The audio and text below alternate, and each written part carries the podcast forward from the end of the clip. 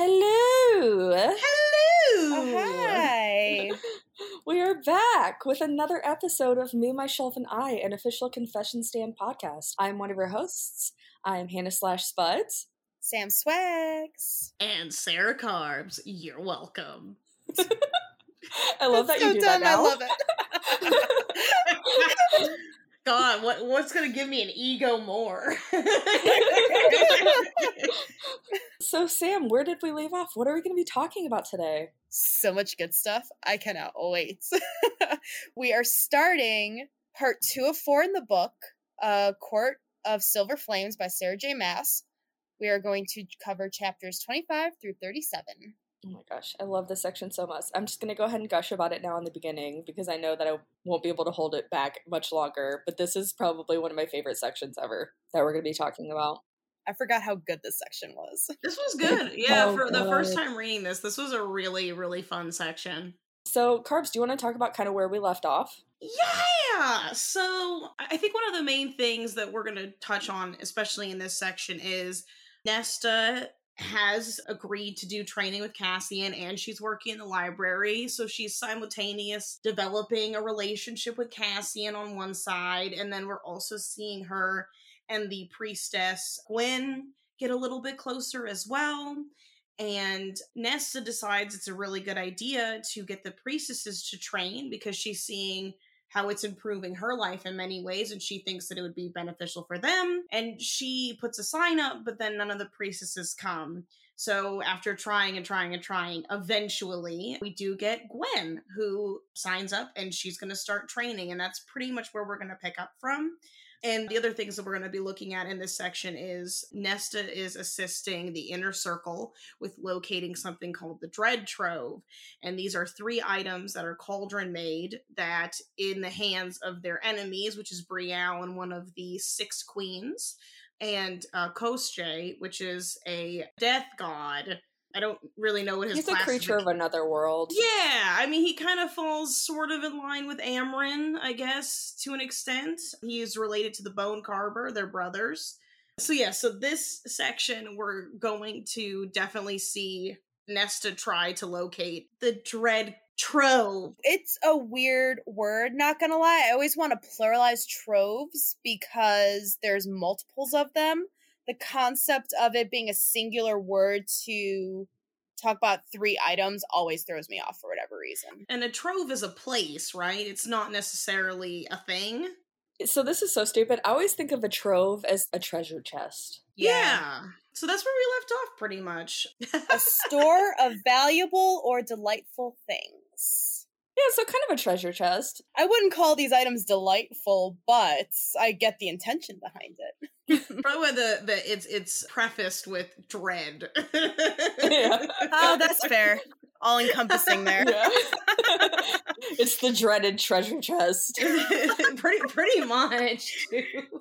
Giving Pirates of the Caribbean vibes with the Yes! medallions. That's that was crushed them all. What what was the treasure called? It was from the Isle of Del Muerta, something like that.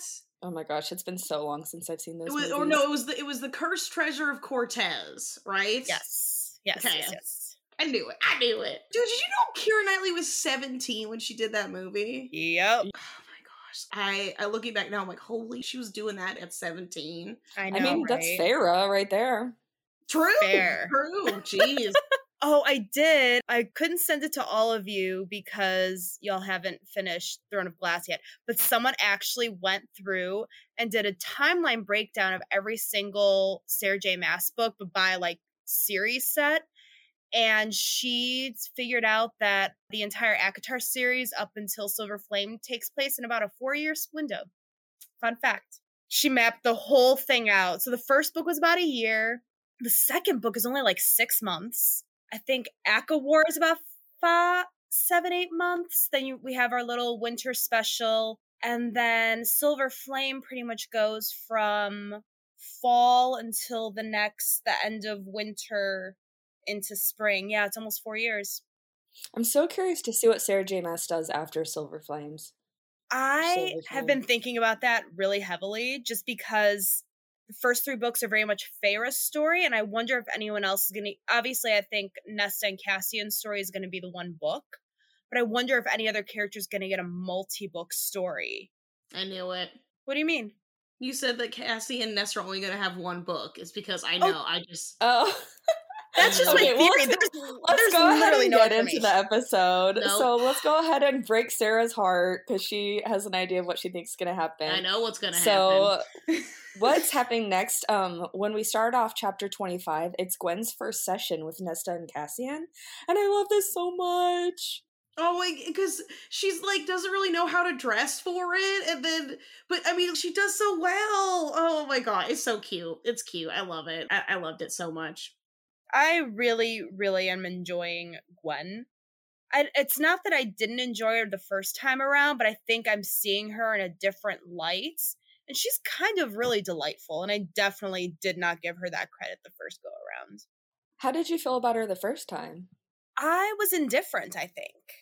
Just kind of, oh, this is a character. Yeah, I think I was so invested in unpacking just like the personality shift of the inner circle while also being really invested in Cassian and Nesta that I, I mean I appreciate we'll get into Emerie too in this section but I and I appreciated the sisterhood and the friendship growing between Gwen and Emerie but besides that I don't think I really saw either of them as characters on their own Oh, okay.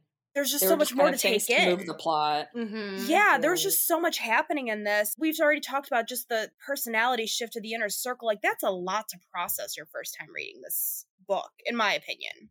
Sarah. Thank you. What I was going to say is I think Sammy you have a really good point. There's so much about Nesta's mental health recovery and her and Cassian coming back together and sort of patching up all of that that Gwen and Emerie, they just seem like really nice side stories. I, I didn't really commit to either of them being being a significant character in the series. Um, but seeing how Gwen is growing into that, especially in this section, it, it makes me like her a lot more. And I like that. I don't want to say that she's not scared of Nesta, because she obviously knew who Nesta was before she met her. She knew that she's Feyre's sister. She knew she went into the cauldron. But even when she sees her show her power, that really doesn't deter her from attending lessons and and still spending time with her. Yeah, and I really appreciate that Sarah J. Maas is bringing new characters into the series. Definitely. And it's not in your face. I feel like when we met the inner circle, it was a lot. We met what, five, six characters in one chapter? in book Mhm. two and this is so much more almost organic because they aren't all in one place because first it's gwen not and it's going to be emerie next so it's not all at once either and it kind of supports nesta's overall journey instead of them just like dropping in right in front of us Yeah, and you know what? It's funny though because this is such a Sarah J. Maas writing thing. Where when we met the inner circle, I feel like it was so chaotic because it was Feyre's point of view. So you almost felt the overwhelming sense of chaos from Feyre uh, by introducing all the characters at once. Whereas with this Nesta story, I feel like everything is just happening slowly and developing over time, and you're part of this different type of process. But she does a really good job of making you feel the different paces of these characters by how she introduces other characters and how she develops storylines. I feel like well, I'll probably have to finesse this, but there's something about being with Feyre's journey and being in Feyre's head, being in Nesta's head, working as they work through their traumas and the crap that they go through. And I feel like because we're not in Gwen's head, that it doesn't feel as obvious. She is adjusted in a way that we really don't see anyone else. Like everyone else kind of seems put together with their trauma. I don't know, it just doesn't feel it's not frustrating, I guess. I don't know how to articulate it. There's just something about her her own growth where she's now when we've met her knowing what happened to her. That's kind of like reassuring, I guess, that I appreciate that you see that she is coming out of everything she's been through. Does that make sense? I can't I don't know how else to mm. articulate it. No, it does. It's almost like she's when we meet her, she's kind of stunted. She's at a certain part in her recovery, but she's stunted, and because we haven't been through the actual traumatic events with Gwen, I feel like it's downplayed a lot. I also have this feeling that because so much is going on in these books and every character has such a heavy amount of trauma that sometimes I don't remember what the word is, but you kind of become like blasé about something. Indifferent? Kind of indifferent. There's a specific word where you are like conditioned to just see this and it isn't as impactful. Oh, desensitized? Yes, desensitized. That's the word. It's almost like we kind of become desensitized to other characters' traumas just because we're seeing so much of it. So it's like, oh yeah, I went through, went through this horrible thing, and it. I don't know. I didn't think much of it. And we're so deep in it with Nesta specifically. It is a constant battle. Like we see Nesta's ebbs and flows of it that we don't see with Gwen. Mm-hmm every time Nesta does another couple hundred stairs because she just needs to get out of her head. We're not seeing that with Gwen. Well, it also just goes to show that like you never really know what people are going through from the outside. That's just a good life lesson to just stop and appreciate people for wherever they are in their lives. Yeah, I'm really impressed, and I'm not totally surprised that Gwen would be the first of the priestesses to finally break through and decide to join them for training. But then Nesta, which I love this move that she did, trying to rope more people in after she had a nice little lunch with Emerie in the last section. Emerie's talking about how she misses good tea and she misses spices and blah, blah, blah. She sends Cassian to be her little messenger and gives her uh, this, what, like spice pack and tea pack. And it's like, oh, hey, you should come train with us, by the way. Emerie's like, I don't know, I don't know, I don't know. Um, but we also, as Cassian walks in to make this delivery for Emerie up at Windhaven, we he walks in on Emerie kind of having a heated discussion with we find out is one of her cousins, who is also in the training camps. He is about to participate in the blood rite. He's at full power and kind of talking about the barbaric backgrounds of the Illyrians her extended family feels entitled to her father's shop that she inherited and they continue to just harass her for the property because they just think they're entitled to it as men. Yeah, I was just going to pick up on that and say her whole lunch with Emerie was so sweet and so just normal. I was really impressed by that scene because it's one of those rare moments where I think Nesta didn't feel like Feyre's sister or like a monster out of the cauldron. Like it, it just felt so normalized and just very sweet and kind. And then I was shocked that Emerie decided to do the training. I actually didn't think she was going to do it. I think she's in a pretty tense situation when it comes to her shop and i i certainly got the impression that if she's not there to look after it at all times them uncles and cousins are going to come snap it up or burn it down or do something to it i am shocked that that she she ended up doing this because I, I think there's going to be a huge risk to emerie and i think we're going to see this in coming chapters but that was my opinion on it but i, I mean i'm glad she came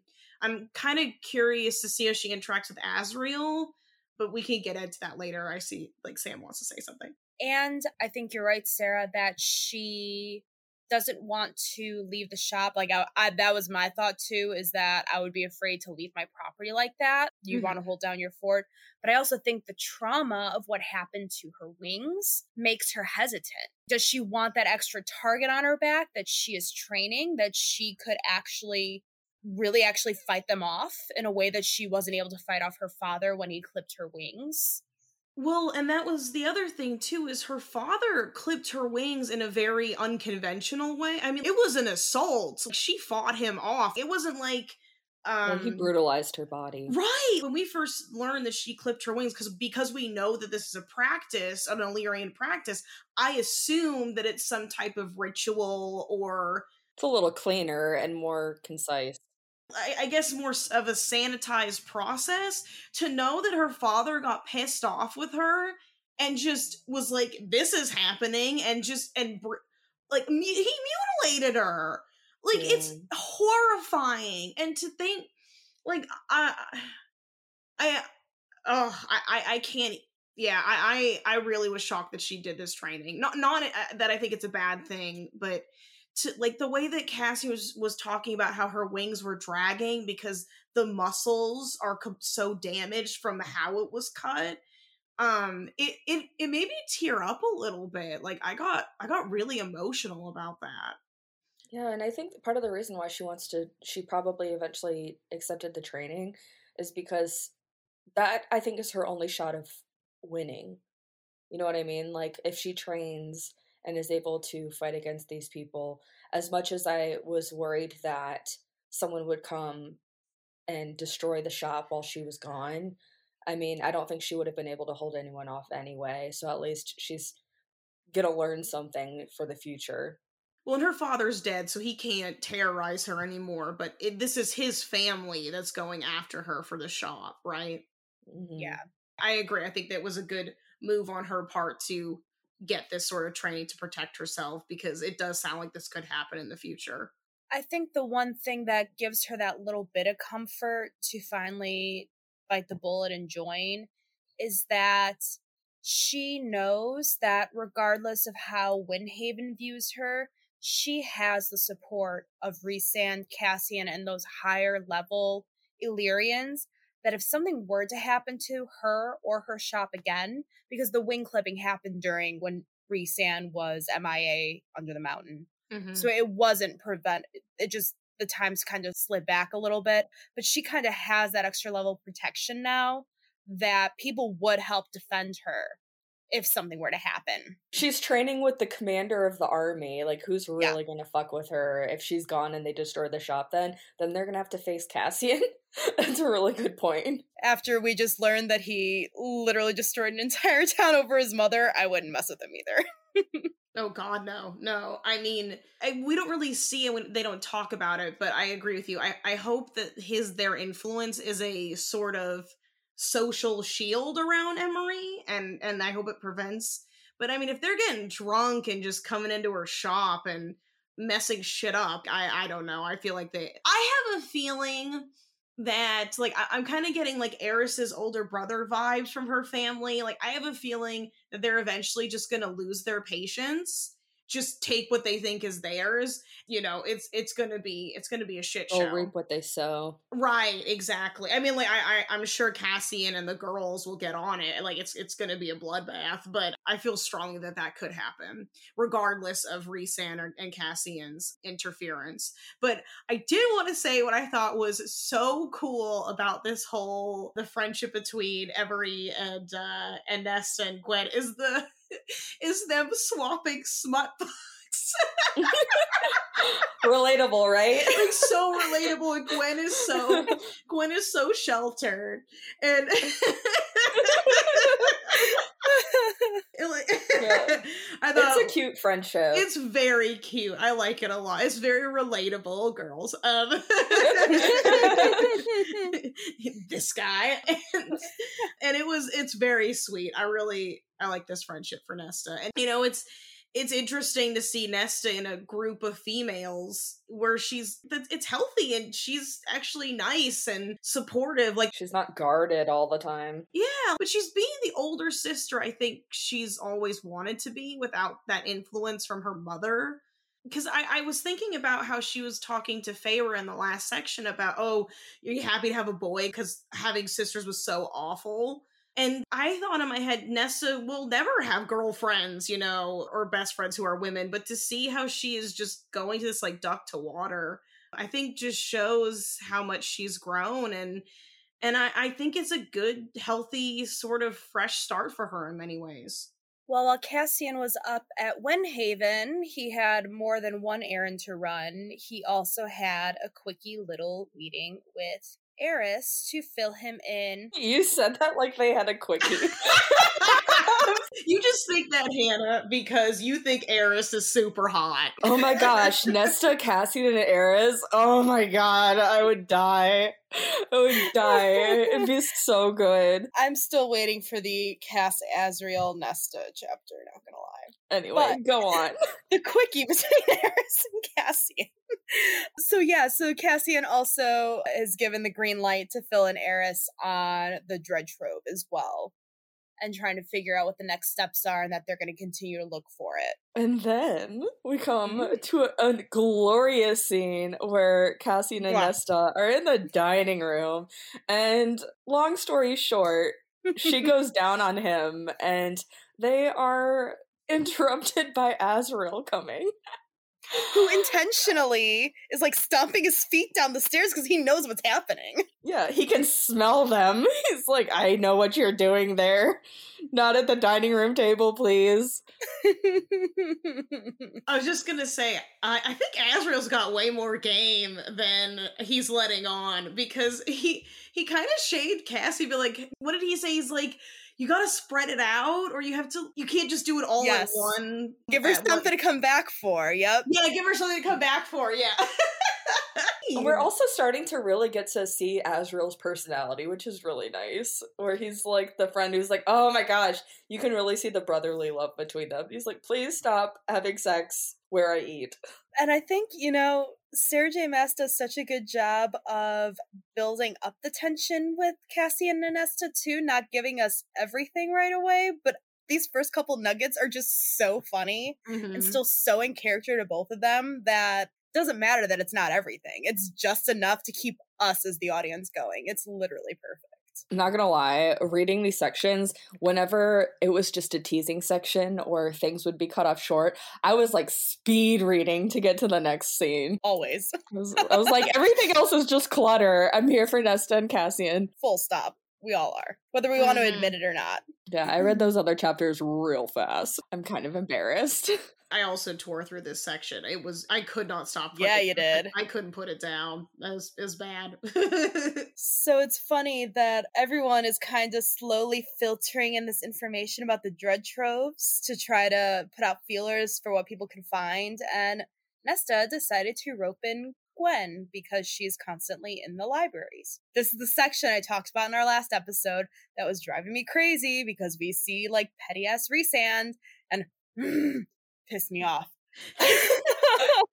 because because of Emerie's wings, clipped wings, she had to be brought into Velaris for training to the House of Winds. So Rhysand offered to bring her in this first time, she could only stay a small, I think, half the time, probably in defense of her house and her store. And Rhysand makes this comment when he sees that Gwen is there. It's just Gwen and Emerie. And he goes mind to mind to Nesta and is like, You better treat Gwen with respect and blah, blah, blah. Oh my god, she's the one who invited her to train. They're friends, sweetie. Nesta's not that awful of a human being. Back off. Yeah, it's so uncalled for. But you know what? We gotta love Cassian. As much as he defends Rhysand to Nesta, Cassian defended Nesta to Rhysand. And he shut down. And Rhysand actually realized he was being an extra extra level dick Mhm. and actually kind of was close to an apology. kind of close, a little bit. That's a big deal for Rhysand. He's like, I'm not sorry, but I feel bad. it's so stupid. Rhysand pisses me off in this section. It's so disappointing. You know, I feel like in some ways, Rhysand uh, redeems himself a little bit after Nesta has her nightmare thing. But, uh, I mean, yeah, no, I, I, I still think he's kind of a dick. I feel so bad for him with the pregnancy information. I almost don't want to shit on him right now. Yeah, but like I said in the last episode, though, it really seems like he's the hormonal one in this whole pregnancy situation. Oh, oh, 100%. Yeah, like he acts as if he's the pregnant one. Yeah, definitely. Well, we'll get more into the pregnancy stuff a little bit farther down. Speaking of bitches, Merrill. yeah. what a feisty, feisty priestess. She's giving Ianthe vibes. Not as bad, but like meddling, just obnoxious, nitpicky, blah, blah. Yeah, like she's intentionally trying to make Gwen's life harder and just like making her miserable. And that's really frustrating. Like, why does someone want to put someone else down like that? Well, Rhysand, why don't you get on Merrill? He, he should be having this conversation with Merrill about treating Gwen with respect. And, you know, it's really disappointing because Merrill calls Nesta out for swapping out the wrong book that Gwen brought her. And it's like, why didn't you just let her just deal with it? Why was that one tiny little mix up such a big deal to you and that you wanted to punish her for it? It was such a weird interaction. I'm I'm like really over Merrill at this point. I forgot how annoying this whole scene is. Merrill gives terrible boss vibes. Yeah. Again, that whole TA professor vibe. oh yeah. Source or uh the monk's helper or whatever. Mm-hmm. The more accurate description of that. Well, and then we come to find out a little bit more about Gwen. Sarah, do you want to take it away? Yeah, no, I was I was actually just trying to jump in because I I definitely want to talk about this. So when Merrill leaves after Nessa totally telling her off, and I think that was pretty shocking for all the priestesses to see, not just Gwen, because I don't think anybody stands up to Merrill. And so Merrill leaves, and Gwen starts going into her own history, and we find out that Gwen's grandmother was a water nymph. Yes, and her mother was part of Calanmai.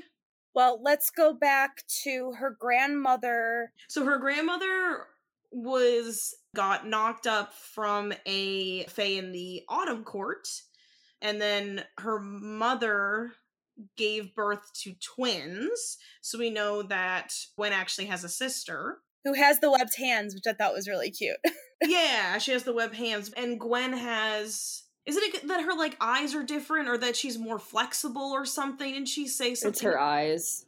yeah her Mhm. eyes okay i think she did say that she is a little bit more flexible or or there's something about because she's one fourth a fourth uh water nymph that she's more pliable that they noticed she picked up on training. She was pretty much on Nesta's level, it sounded like, after like one or two rounds, because Emery had to deal with learning how to balance with her bum wings. mm-hmm. And that was like the immediate difference was that Gwen picked up on the balance aspect of training much quicker than any of the other two had so far.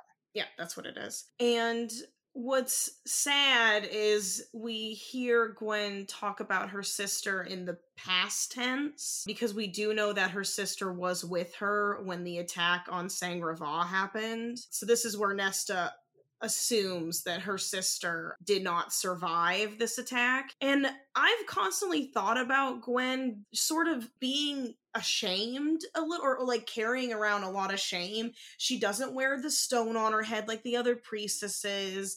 She didn't want to train at first. She takes on all of this verbal beatings from Merrill and she doesn't, you know, she doesn't really fight back. And I can't help but to feel like there's some shame and guilt in there. And I, I think it might have to do from this attack and knowing that she had a sister there. That is my assumption is that her sister didn't make it out of that attack.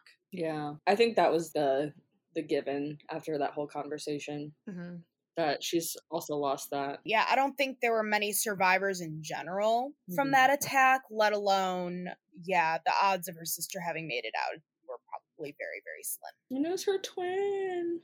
hmm But something else that I really want to get into, though, about Gwen's family is that her mother, that you kind of touched on, Sarah, was a participant in Calanmai, and she got impregnated by a man during the spring court festival. So there is a really interesting fan theory wondering if her father could be like Lucien or Tamlin or something. Oh my gosh, that would be so messy. It would be so chaotic. Could you imagine?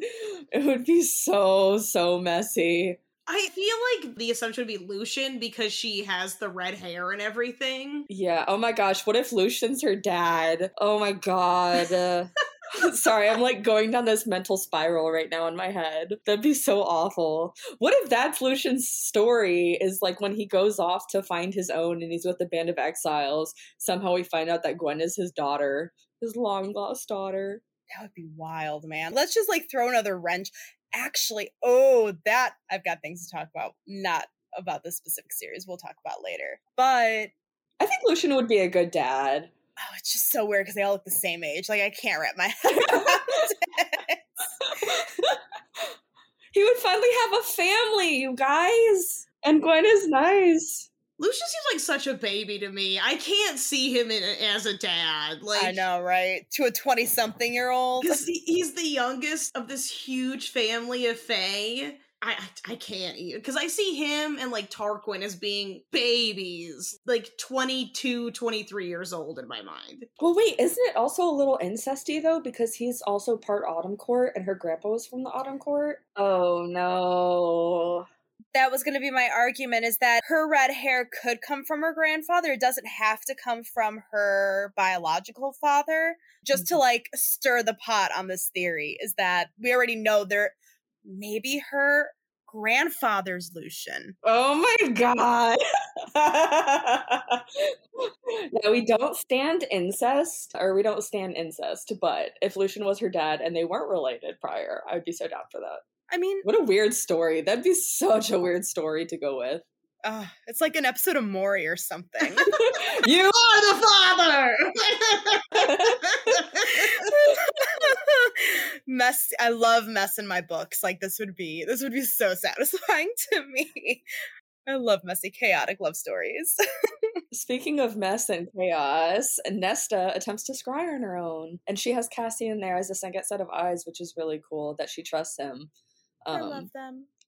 and it doesn't go super well. When she does it, nothing happens initially. So she thinks like, "Oh, I don't have power anymore. Nothing's happening." Then it call comes out in the middle of the night while she's sleeping. She has this awful night terror, PTSD, reliving Elain being taken, and Cassian and Azriel go into her room and reading it again, I had the visual of like Rhysand's night court power seeping under the door. It almost had that same vibe of how powerful. when Rhys had his nightmare and Feyre was almost getting blown away. Yes. So it took so long to calm her down. They actually had to pull Rhysand in. And When she has like a whole exorcist moment where she's like floating. Yeah, that's I totally saw that. Well, and I what I thought was kind of cute about this scene is technically the house sort of woke Cassian up to it's sort of like flickered so that way Cassian understand. Like it kind of helped wake him up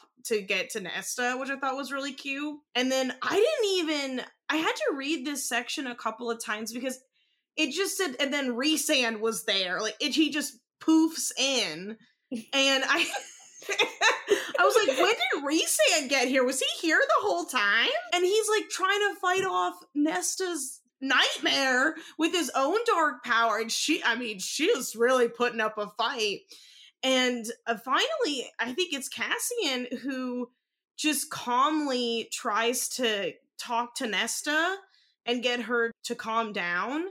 And she eventually gets to sleep. But the whole incident made Rhysand tremble. And they asked him what was going on, and, and he's like, it, "She's death. She's just straight up death." It was, it was Not awful. gonna lie, it was kind of nice to see Rhys tremble in fear. A little. I'm not gonna lie to you. It, it was satisfying. It was very satisfying. I'm like, that'll teach you, get you a step down. Yeah, don't mess with Nesta, Mm-mm. Rhysand. Be a little nicer. So it was kind of a combo of Cassian and Rhysand. I think Cassian was able to help her physically, but it was Rhysand that was able to get into Nesta's mind with his Daemati ability that was finally able to snuff out quite literally the silver flame that was encompassing her. And when he, what he saw when he was calming her down is what freaked him out. The amount of power, the trauma. Oh, it was her in the cauldron. Yes. And it finally humbled him. Well, maybe now he has a little sympathy. Yeah. Little sympathy for Nesta finally. I think so too. Oh yeah, my note here. Scrying triggered her trauma. I was like, what a concept, Rhysand. girl. I'm not I'm not dealing with any of his bullshit this book. they were the ones that were pushing her to do this in a week, and and this is what they get. Yeah, meh, meh, meh. and then he gets scared once he sees what it's like. It's like, yeah, Rhysand, back off, sir.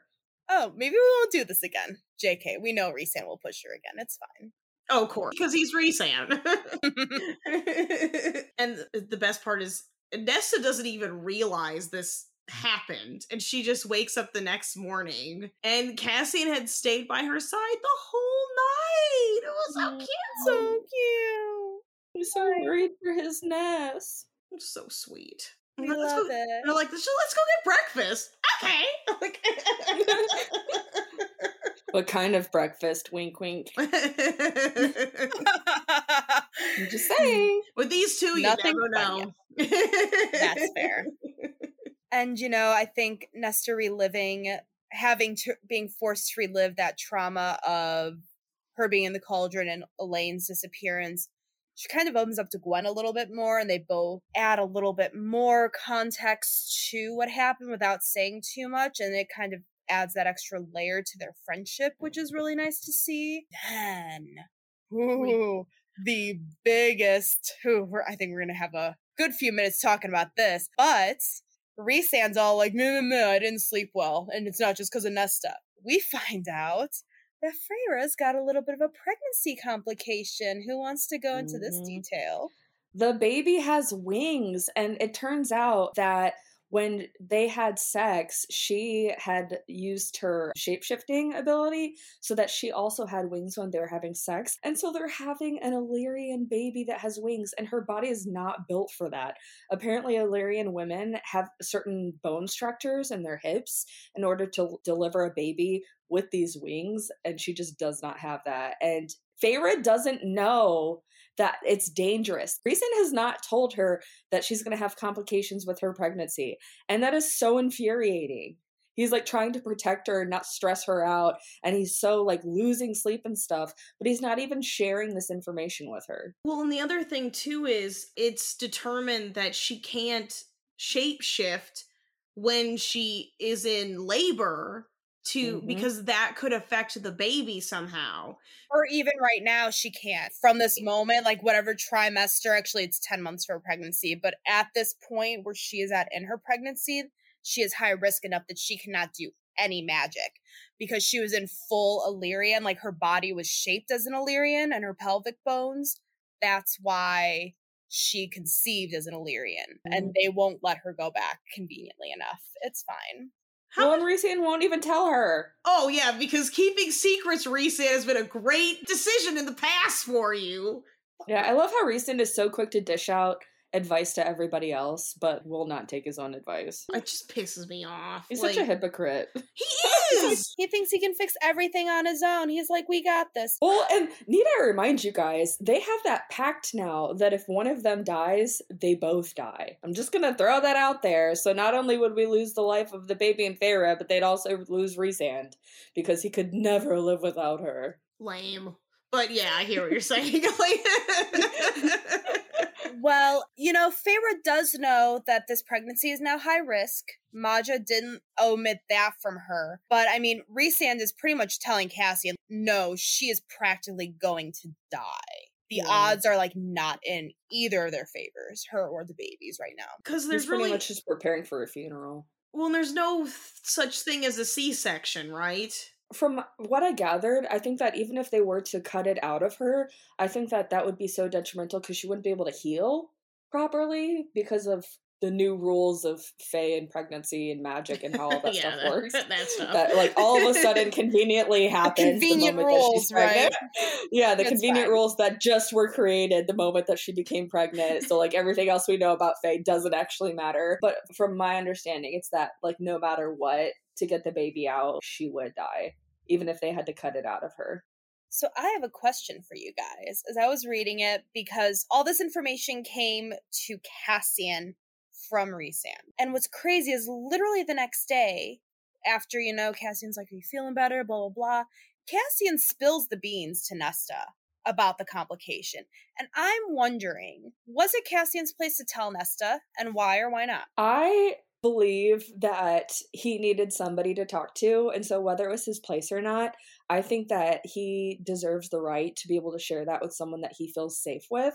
I think that that's a lot of information because at the end of the day, as much as that also is rude that Feyre doesn't know this and it's not really his story to tell, he's also affected by this. This is his lady of the night court. He has every right to be concerned and to speak about it because it does directly affect him as well. I agree with you. I'm a little disappointed in Rhysand because this is quite the burden of a secret for one person to hold. It's completely unfair. I mean, because, uh, yeah, she's the high lady of the court.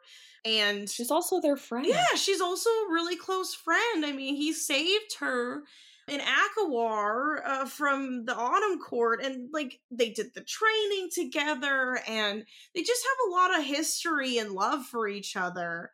I mean, this is also this is her sister too. I mean, like it or not.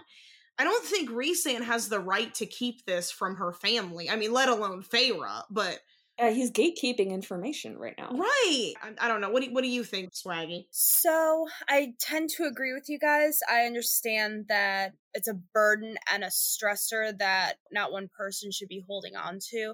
I think where it rubs me the wrong way is just because Nesta and Feyre are not on like consistent speaking terms. They're a little bit on the rocks.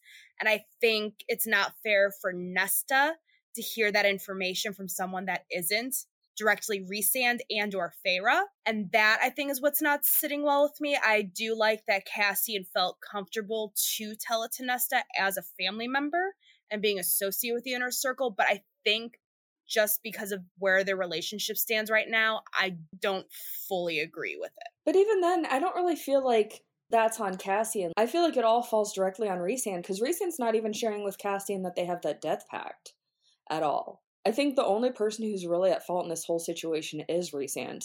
If Rhysand didn't want people to know, why would he tell Cassian in the first place? And yeah, I'm not saying that it's necessarily Cassian's fault. I think, yeah, I guess maybe it. I did say that. I don't know. I just, like I said, there's just something about. I don't even know if it'd be right to hear it from Rhysand to Nesta directly either, just because of how stressful the relationship is. Yeah, but who else would tell? Because Feyre doesn't even know. I know and that yeah that's that's inherently the problem at the end of the day right Feyre of all people should be the one to know and i think it's valid that nesta does know because if any in this situation maybe this is a moment for nesta to kind of have compassion for Feyre, and it might even bring their relationship a little bit closer together depending on whatever she does with this information and what I was going to say is, you know, Sam, you bring up a really good point because no one knows about the death pack either maybe this decision to tell Cassian is more political than it is a courtesy because if she goes, he's going too. And then I think Amren is still his second in command, so she would be head of Velaris. So, I mean, maybe the, in in some way shape or form this was Rhysand's way of preparing Cassian for this potential outcome I don't um, think so, though. I don't think so because if he were actually going to prepare him, he would have told him about the death pact. Because, like, if Feyre's going to go, if he's trying to prepare for one or two deaths right now, Cassian still thinks that Rhysand is going to be around to take over the Night Court. And, like, if he's trying to prepare them, don't you think he would prepare Amren? Yeah. Like it just doesn't make any sense. And I can tell that he told Cassian, I think just out of pure exhaustion and just needing to get that information out of his head and mm-hmm. share that with somebody. But one, it probably shouldn't have been Cassian. It should have been his wife. And if not, it sh- if it was a political thing, it should have gone the political route of he needs to inform the next in command. Yeah. So I don't know. I don't like the whole situation. It's all it's so messy, and it's just funny because like Rhysand is such a hypocrite. This isn't the fun mess that I like to read in my books. yeah. I just think two wrongs don't make a right. Because I think you're right, Sam. I don't think it was really Cassian's place to tell Nesta. I don't really think it was Rhysand's place to ca- tell Cassian. So I think I think they're both wrong. It's all a cluster either way. I will say this is I, I think we have to kind of start from the root of it, which is Rhysand. but I'm also like sort of biased and I'm I'm I'm gonna have a hard time blaming Cassian for being himself. Honestly, I don't even blame him. I think that he just yeah. pulled a Rhysand where like he needed to spill this information because it was probably hard for him to swallow as well. Yeah. Mm-hmm. And the closest person that he feels right now too is Nesta. Mhm. He feels like he has a connection that he feels safe enough to share that information. I don't think that he went to her thinking about her being Feyre's sister. I think he went to her as a source of comfort, Yeah. and it just happened to be her sister.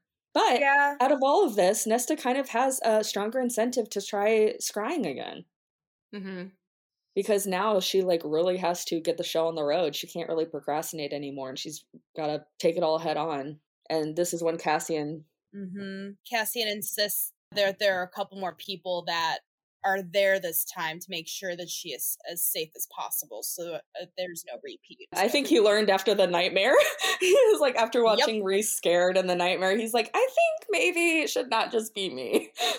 And so Rhys, Amren, and Azriel end up being present as well. And Mhm. Nesta's so funny. I think she does this as like a way to kind of give herself courage, but she's like, Cassie, I'll fuck you when I'm done scrying and you're healed from fighting with Rhys and that'll be my like incentive to do this.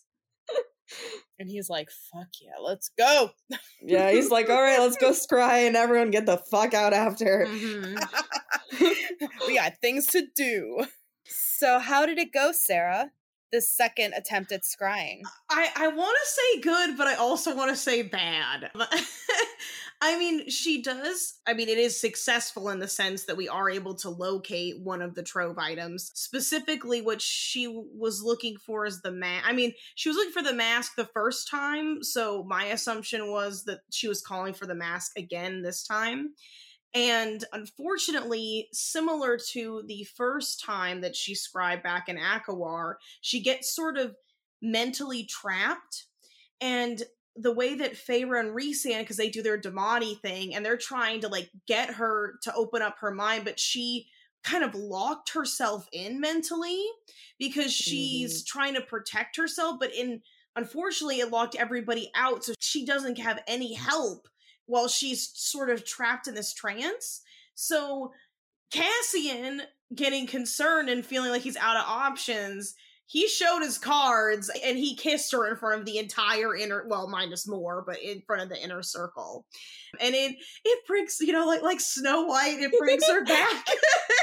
She's awoken from her slumber. Mhm. I think she like pushes him off of her when she finally comes to consciousness. But yeah, I, I think what's for me what's sad about it is that this is Cassian really showing how much he cares about like he's being very public about his feelings for Nesta. Like he's really not holding it back anymore. He's not trying to make things which isn't it's not a bad thing. It's just we know that Nesta really isn't there, so I hate this feeling of imbalance, I guess, with the two of them. I don't know if you guys felt similarly. I didn't, but I can see where you're coming from. Like that Mhm. makes sense to feel that way. Because even if Nesta likes Cass, which we know she does, there's just this this need for her to have this control of how she's viewed. And He kind of stole that from her. Right. And now she kind of has the upper hand right now. But I will say, before we move on to the next thing, is when Nesta comes to consciousness, she drops the bones and stones and they land in a place called the middle. This is where the under under the mountain was in the first book. And it's also where the Weaver's Cottage is and something called the Bog of Oorid. This was a very sacred place once, but now it's sort of a I almost want to say it's like a landfill for monsters. Yeah, well, it's pretty much so they sent all of the monsters that were kind of dispersed throughout all of the different courts, and they've kind of trapped them there in the bog. That is now their kind of resting place. And it's like, what do they say? Like the old warriors, the monsters, everyone who was kind of banished, they've been trapped in this bog now. What I thought was really cool about this is this is a different set of requirements to be put in the bog. Not all the monsters that are scattered throughout Prythian get sent to the prison. There's a difference between what's in this bog versus what gets locked up in the prison. And I, I thought this whole concept was very interesting because it's not necessarily a punishment to be put in the bog because you can't you can't fault a monster for being a monster is is their sort of logic behind it they're just doing what they're born to do. It's, it's like you wouldn't punish an alligator for eating a person because alligators eat people. You and your alligator thing, you need to get over it. I can't do it. I can't. It gives me so much stress. Or like a lion eating an antelope. Like it's being a freaking lion. You can't be mad at it for being a lion. So I really like the logic behind that. I thought that was a really interesting concept when it comes to this location. And it kind of becomes a dumping ground because there is no one ruling over it. It Mm-hmm. like a kind of like a free for all. It's like you've been allocated to this land. This is what you get to be free and not in the prison. But there's no order to it. right. Mm-hmm. It's somewhere that they are, as you kind of said already, Sarah, that they are free to be themselves without the constraints of the organized government that is the rest of Prythian. because they'll just keep eating kids and and destroying villages and stuff because that's just what they do it's not necessarily their fault that that, that is what they are created to do and that you know this you're right it, gives them the freedom to, to be themselves so to speak Well, and we start to learn a little bit some of the monsters, and they're creepy as hell. Like this, honestly, after reading this section, it felt so creepy going there. It just gave really bad vibes. And I honest I really thought that these monsters were almost worse than the prison. The ones Yeah. that are locked up there. i think so too this Stuff that can't be contained. The, the Well, creatures and- that can't be contained, yeah. And I remember like I had joked, I don't remember who I was like, oh, she's a siren or whatever. Like they really there are sirens there. There are monsters that are lake shapeshifters and they seduce prey into the water and then drown them and eat them, exactly like a siren. And this is also where the witches dwell. And it it just seems so much more ominous than any of the creatures that we have seen, even like Bryaxis, the bone carver, and Amren and all of these otherworldly things. Like it just seems so much more scary. And I think it's even more scary because they are free. mm-hmm And like going to the bog, you're kind of on their playing field where you're coming onto their territory that you don't really know. And it's not researched a lot because there's no order there. I think that is one of the most dangerous missions that they'll probably go on. i agree absolutely And so they go. Azri and Nesta and Cassian depart the next day. They're like, let's go. We gotta get the show on the road. Nesta's like, if we don't go now, I'm never gonna do this. So we have Yeah. to go tomorrow. Mhm. It's like we gotta go before I chicken out. Let's just get this over with. And the moment that she gets there, she already feels something. They're up in the air, and Nesta instantly feels something, and Azriel just kind of disappears into the clouds and the shadows. And we find out that there are autumn court soldiers there. we assume these are the ones that went missing because there were From Eris's group, yeah. Yeah, because Beron took them to Briallyn, or, or they went with with Beron on this mission, and they did come back. And then they're being attacked by this set of um, Autumn Court soldiers, and A- Az gets hit with an arrow, an ash arrow in his wing. He's downed for sure. I Mhm. mean, he's still fighting his butt off, but he he's very restricted on movement. Well, and like, what a way to start this whole journey to this terrible land. We've already got a man down, one of our strongest soldiers. Well, and just before we keep moving on, I think the important thing about seeing the Autumn Court soldiers is that it puts into question has Eris been playing the Autumn Court, or has been uh, what's where does Eris's loyalties lie now? Because now he's like, oh, my soldiers been missing. They're like, well, why are your soldiers in the middle? What have you been doing? Do you know something Yeah. that we don't know? And now it just throws that very already tenuous relationship in question. Yeah, is he being a Littlefinger, Mm-hmm. playing his own game? Honestly, if he was playing his own game and that really is the case, he's a genius. Mm-hmm. Right? Uh, but I don't, I can't give Eris that much credit. I don't think he's that smart. I was just gonna say, I don't think he is. When they finally land, Cassian kind of dumps Nesta at the top of the tree and he's like gonna go help Azriel. And he's like, wait here. One, dumbest idea ever. Like, that's like textbook 101. Don't separate from the group in a bad situation. yep. and Nesta decides that she doesn't want to wait anymore, and so she gets herself out of the tree, and she comes into contact with a kelpie, which is the creature that I was talking about that is very similar to the siren. she is kind of wading through the water and she runs into the kelpie and she freezes and it just drags her under and it is it reminds me of the character from the ring. Uh samara is that her name? Yes. So tell us more what a kelpie is hannah. It's the lake shapeshifter yeah, so what they would do is it worked as a siren and it would lure you close to it and then it would grab you and drag you under the water and drown you and then it would eat you. I thought the kelpie Ugh. was a type of seahorse. No. No, I think that's the visual that it presents to lure you. I think that's part of the shape shifting side of it. Oh. But it turns oh. into a very ring esque Samara character where it's like bone white, has this jet black hair and these claws. And it just, it's so creepy. It is the creepiest thing I've ever heard of.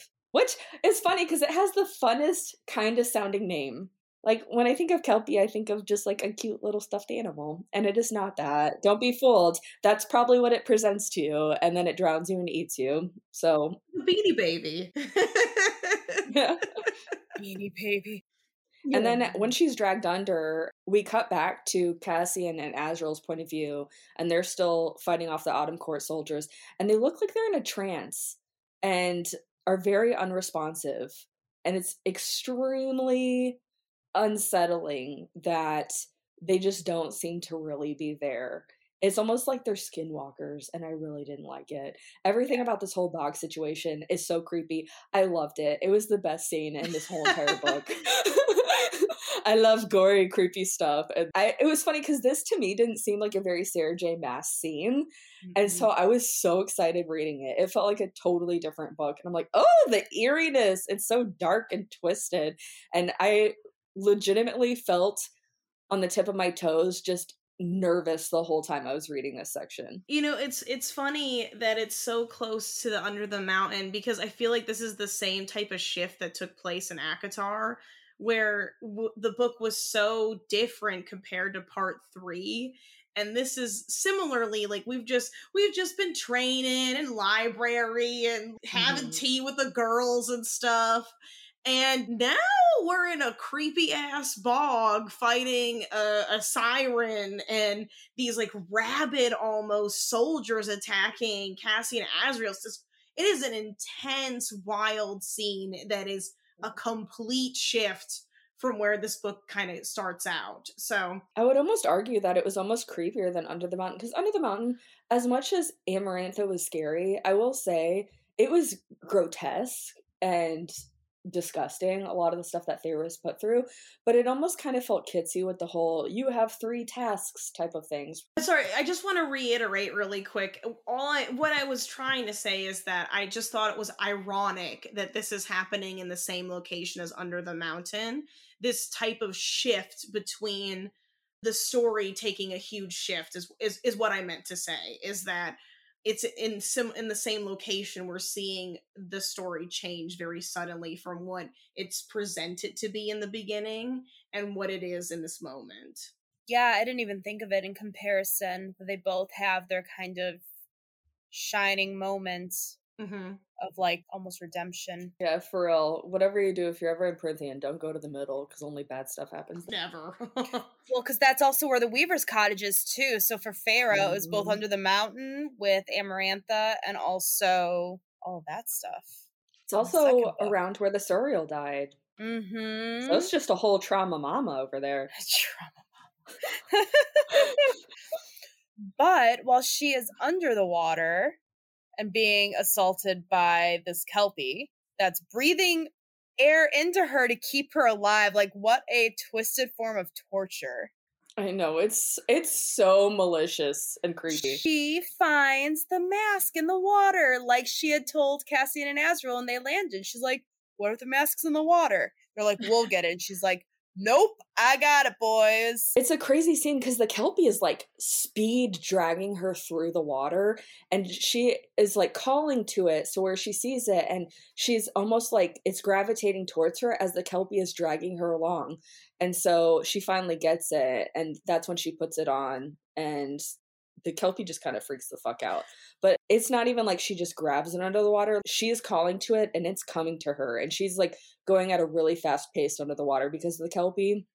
It's it's so intense. the whole scene is. Well, and the mask doesn't kill the kelpie. What happens is, is the mask's ability is to raise the dead, and this whole bog is littered with bones and skeletons and half decomposed Old warriors. warriors and people and, and monsters and stuff.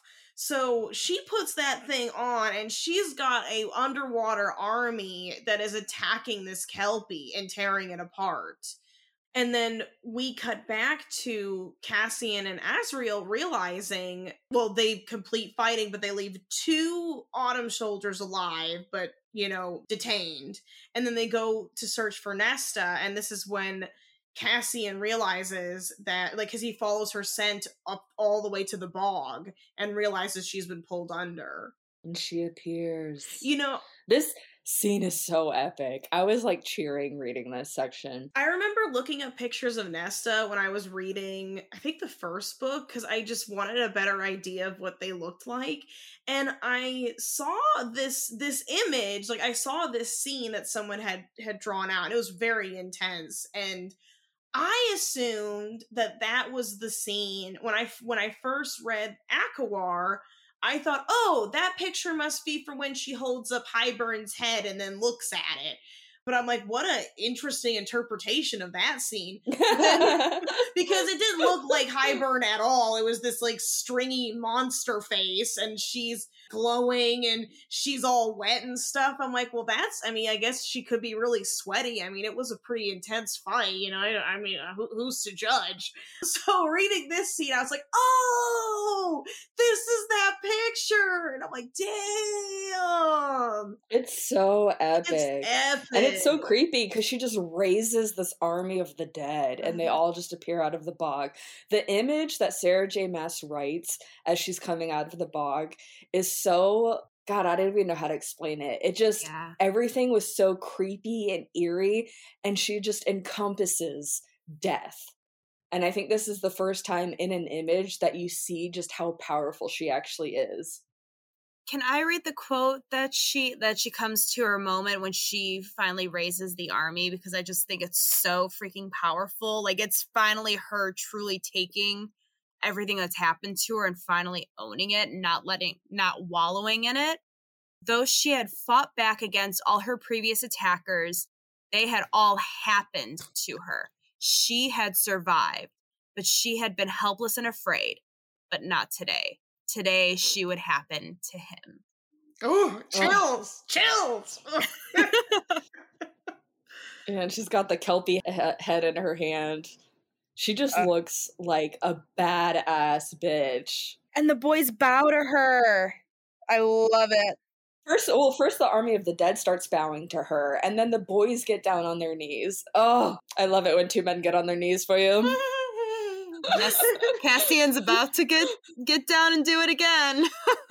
Mm, yeah, Right. it is. Yeah, Oh, it is. but I'm just saying, this was my favorite scene and probably the whole series. I just, it was fun from start to finish. From the moment that they got there to the moment that they leave, I had so much fun reading it. hmm And then she passes out. Well, yeah, they- yeah. she takes the mask off like just she just easily takes it off and that's important and then she passes Mhm. out.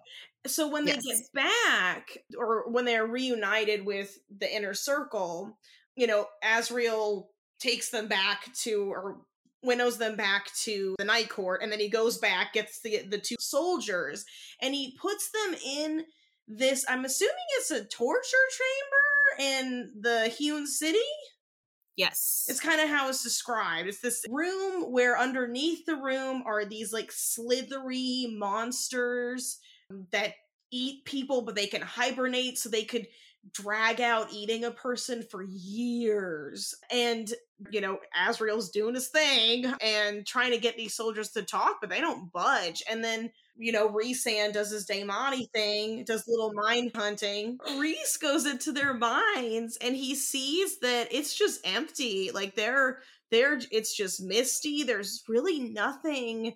It's not like they have any of these prejudice or hatred towards Azriel or Cassian.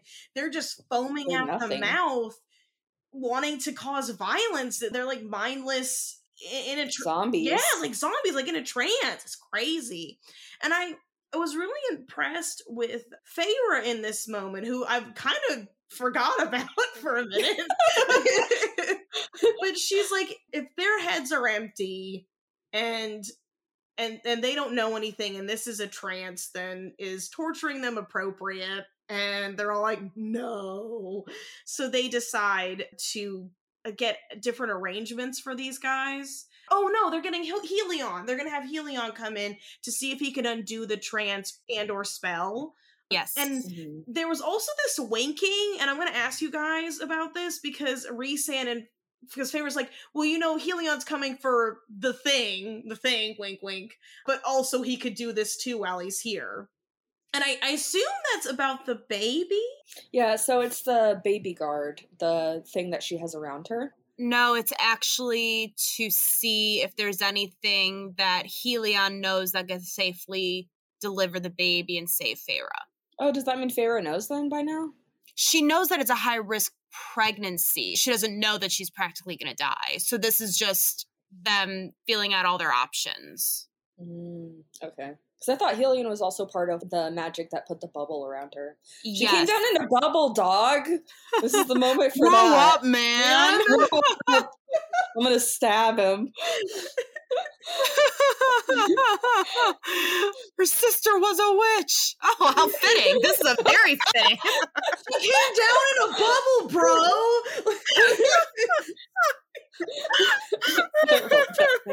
I'm gonna learn how to incorporate that into every single episode. I don't even care. I'm here for it. I've showed that video to all of my coworkers and enlightened them. and then The Wicked Witch of the East. Grow up, man. Sorry. Can't stop, won't stop. I know it's like a it's like a tick now. I don't know. It's grow up, dog. I'm just gonna start We're randomly so dumb. I love it.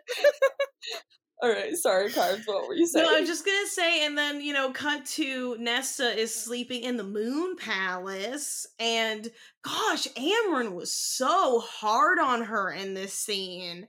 She's like, "By the way, you smell like swamp," and she's like, "Yeah, that's what being dragged through a swamp will do to you, Amren." I think that's her love language, though. I I think so. this is her way of apologizing to Nesta. Okay, well, I I thought she was being really hard. Because we also we found out a little earlier that what did Amren say? She said she said that she was worthless. Yeah, but that was on the barge when like that was Nesta remembering their conversation on the barge, which was like a month or so earlier. Well, yeah, no, I was saying that like this is after Yeah, yeah, yeah, her yeah, calling yeah. her worthless, Sorry, thank and you for clarifying. this is her way of like apologizing. hmm No, I have to say my reasonings for not liking Amren and ACOWAR were petty. But you know what? They carry through in this book, and I will stand by it. I do not like Amren, and this does not help her redemption in my eyes. Never I mean, again. to be fair, Nope. Amren shouldn't even be there. She shouldn't She even still be a character. Felicia, I love Amren, but it doesn't even make sense as to why she's still here. It's just another plot hole where it doesn't actually make sense, and everything we've ever learned is a lie. Go on. she is the one character that was not worth bringing back. I'm fine. I'm I'm fine with whatever bullshit Sarah J. Maas had to concoct to bring everybody else back. No, we could have done without Amren, and I'm gonna keep saying that.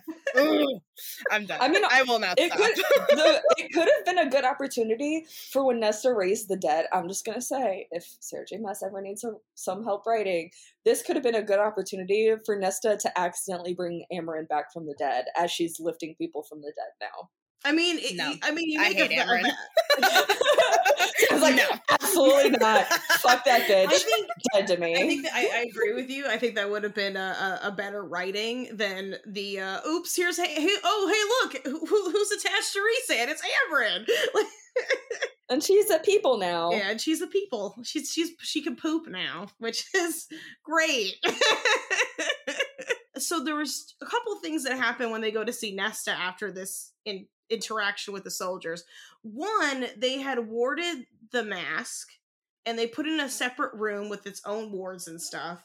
And So no one could get to it. and when they get up to the palace, Nesta is sitting in front of the mask, just looking at it. And they're like, How did you get in here? And she said, The mask told me to come in here. I mean, it's so creepy. I love it. You said I could come. The in. door was open for her. The door was Yeah. open for Yeah, her. like calls to like. I mean, she is the mask. The mask is her. Mhm. She is Lady Death, my friends. So they decide that while Helion is there, that he should teach Nesta to create a ward because it seems like she might be the only one who can create a ward strong enough to really keep people out, especially if she can break it in her state. And then the other thing is the mask usually does not come off of people easily. I'm kind of thinking of It's like an octopus sucking to your face. yeah, I I mean I was thinking of an anime, but that but yeah, octopus is fine.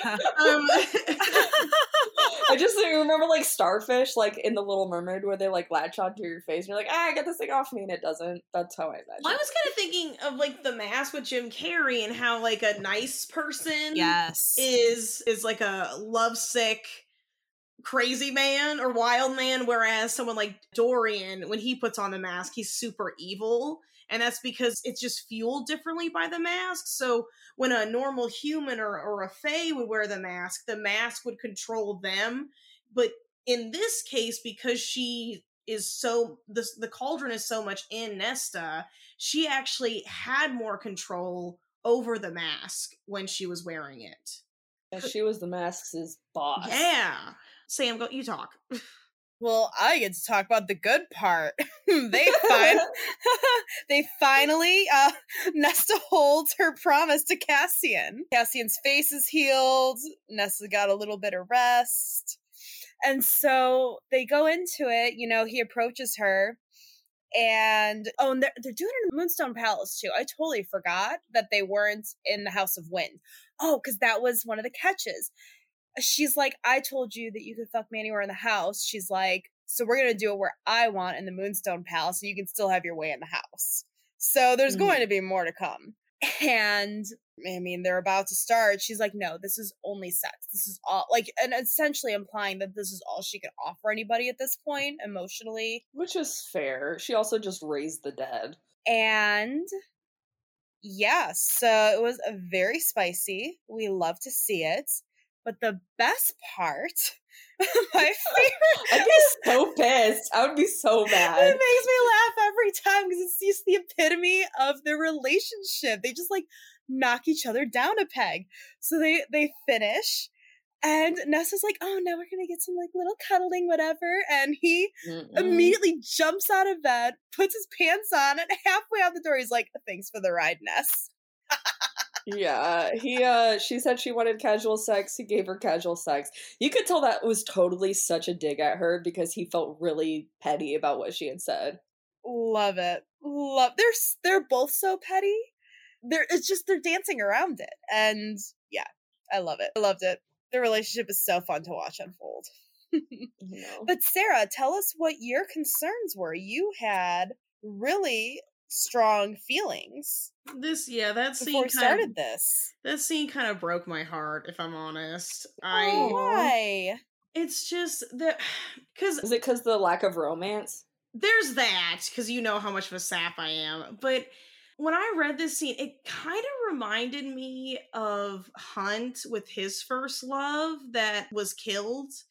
And I think what bothers me about their relationship at, at this present moment is Nesta has the upper hand. Cassian's shown his cards. Like he's obviously into her. He's falling for her. He's getting disappointed when she says it's just sex. Like he obviously wants something more and she is not at that place right now to give that to him and there's this and i am so mad i didn't save the line but there is this line where she said that she felt like a warrior and cassian is her sword and for me that was like oh he's not an equal to you he's something that you're using Can I play devil's advocate? not yet. And what I was gonna say is that I this is reminding me of a movie that I've showed Sam called Timer, and I won't I won't go into that because I don't want to spoil it. But I just feel very strongly like this relationship isn't gonna work.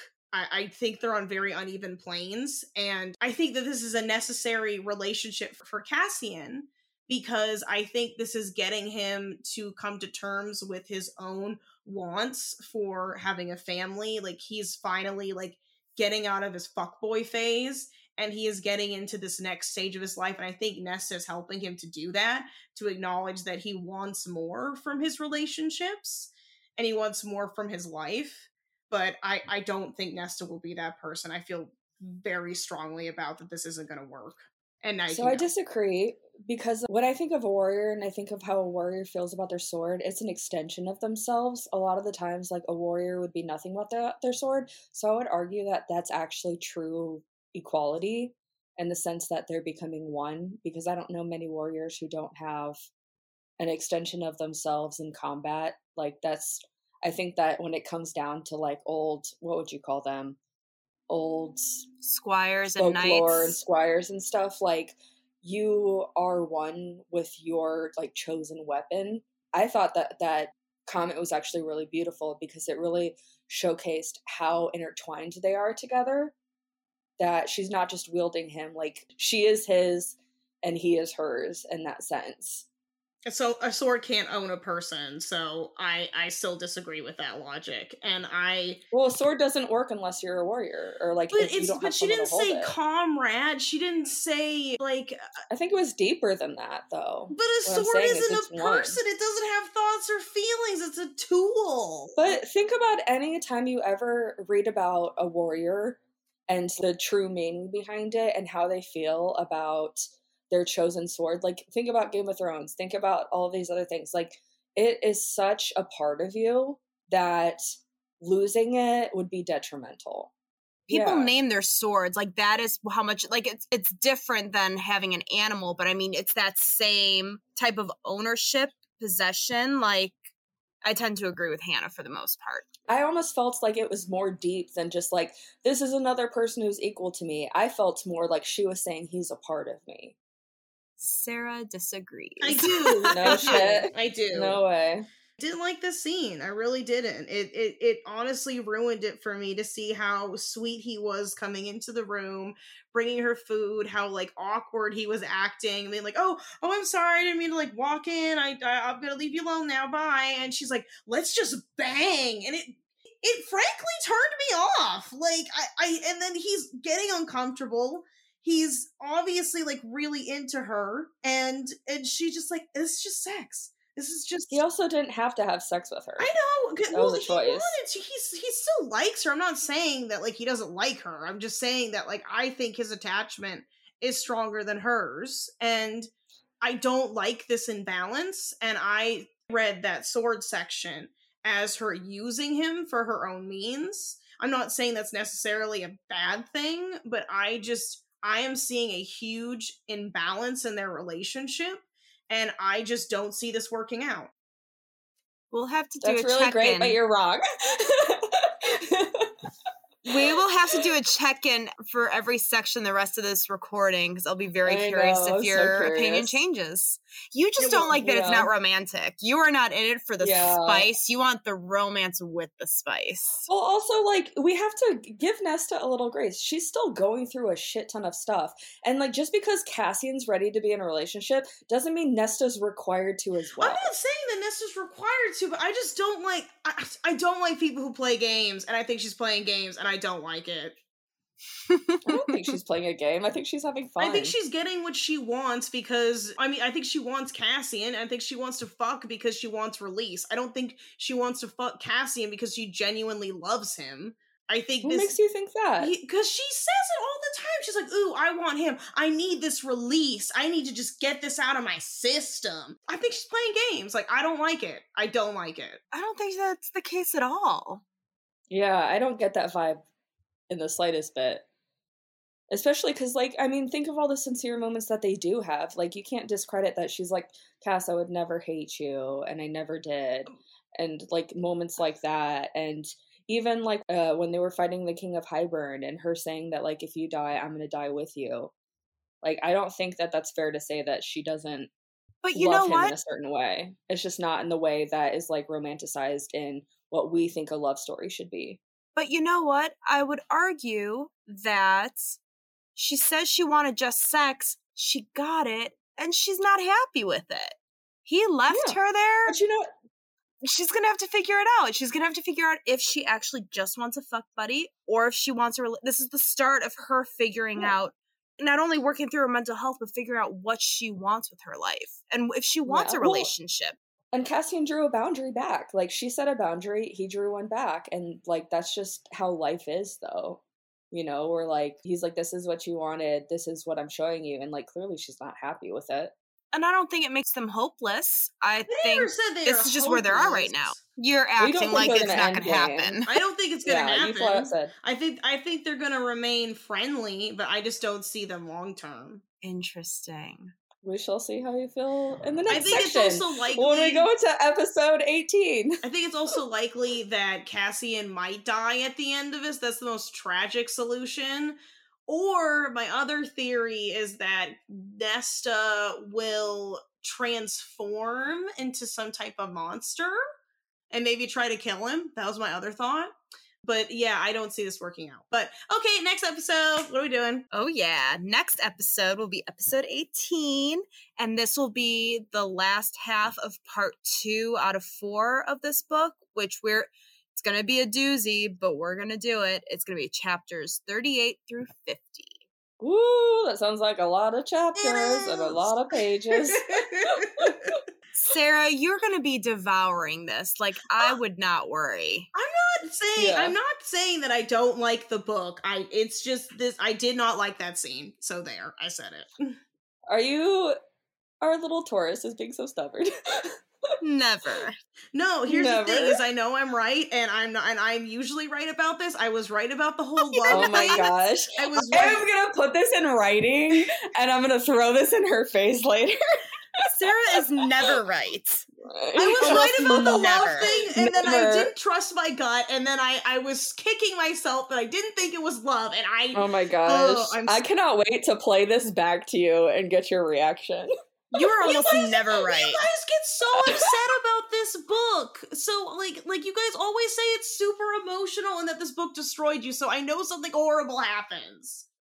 Something horrible does happen. But it's also Sarah J. Maas, and she always wraps everything in a pretty little bow. Not this. All right, well, we'll leave you to lick your wounds, and we will see you on the next episode. Bye. Bye.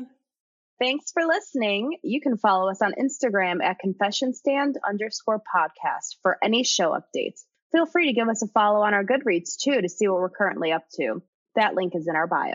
Bye. Bye. Bye.